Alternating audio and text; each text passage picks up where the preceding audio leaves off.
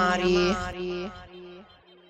Ogni volta che arriva un cambiamento segue un periodo di assestamento in cui ci si deve abituare alla nuova routine, o almeno cercare di non paragonare continuamente con il passato, arrivando a pensare che quel cambiamento è parte della quotidianità. Ed è vero di ogni cosa. Smettere di bere caffeina è stato per me un grande cambiamento. Accorgermi che la forza che sentivo la mattina non era data dalla caffeina, ma dall'idea che la caffeina avesse questo potere su di me. È stato un cambiamento, anche cambiare città, cambiare lavoro, cambiare mezzo di trasporto. Ad ogni cambiamento segue un periodo di assestamento. Ma chi detta i tempi di questo assestamento? Ho avuto periodi della mia vita in cui ho cambiato così tante cose insieme che questo periodo di assestamento è durato mesi. Probabilmente perché il centro della mia vita non ero io, ma era il disagio di essere qualcuno che probabilmente non ero io. Il famoso viaggio dove ho letto la frase I have to change to stay the same, penso sia stato il viaggio in onore del mio battesimo. È sbagliato dire che avevo eliminato le parti tossiche della mia vita. Detto così eh, sembra un po' come quando togli la muffa dal grana e continui a mangiarlo perché la muffa non ha intaccato tutte le parti, ma nel toglierla, inevitabilmente, succede che togli anche parti buone.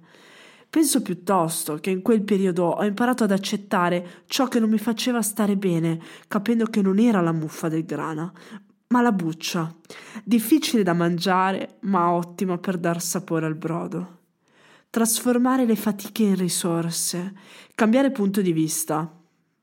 Ma in questo continuo cambio di punti di vista, assestamenti, cambiamenti, fatiche, gioie, dolori, fallimenti, traguardi, chi sono io?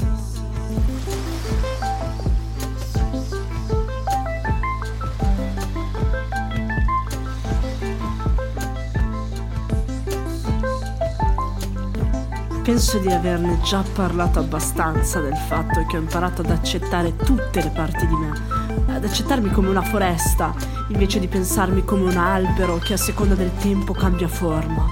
Ma quello di cui vorrei parlare oggi è il coraggio. Mia nonna me lo dice sempre che sono coraggiosa e ogni volta che me lo dice penso che in realtà l'unica cosa che ho fatto è stata seguire l'istinto, o meglio seguire ciò che sento qui, all'altezza del petto che non è impulso, non è razionalità, è penso un mischiotto di cose che insieme sono la mia opinione. Brave, coraggio. Se ci penso bene, la radice del coraggio è la paura. Riesco ad avere coraggio solo se posso permettermi di sbagliare. E posso permettermi di sbagliare quando il rischio che c'è in ballo non è poi così tanto. Comfort zone. Eh sì, ci sono però delle volte che sento il vuoto nel petto, un salto nel vuoto, perché mica tutto si può prevedere, non tutto è sotto il mio controllo, e meno male.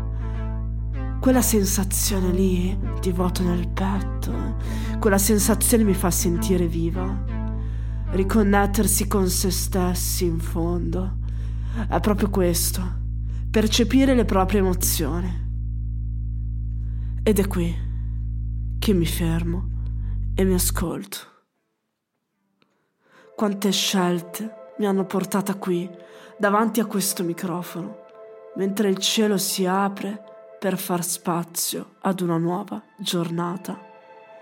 Il cielo questa mattina sembra la tavolozza di un pittore che cerca la tonalità giusta prima di dar vita al dipinto e penso a quanto ho avuto coraggio, a quanto ho avuto paura. Coraggio di essere me stessa, paura di essere me stessa.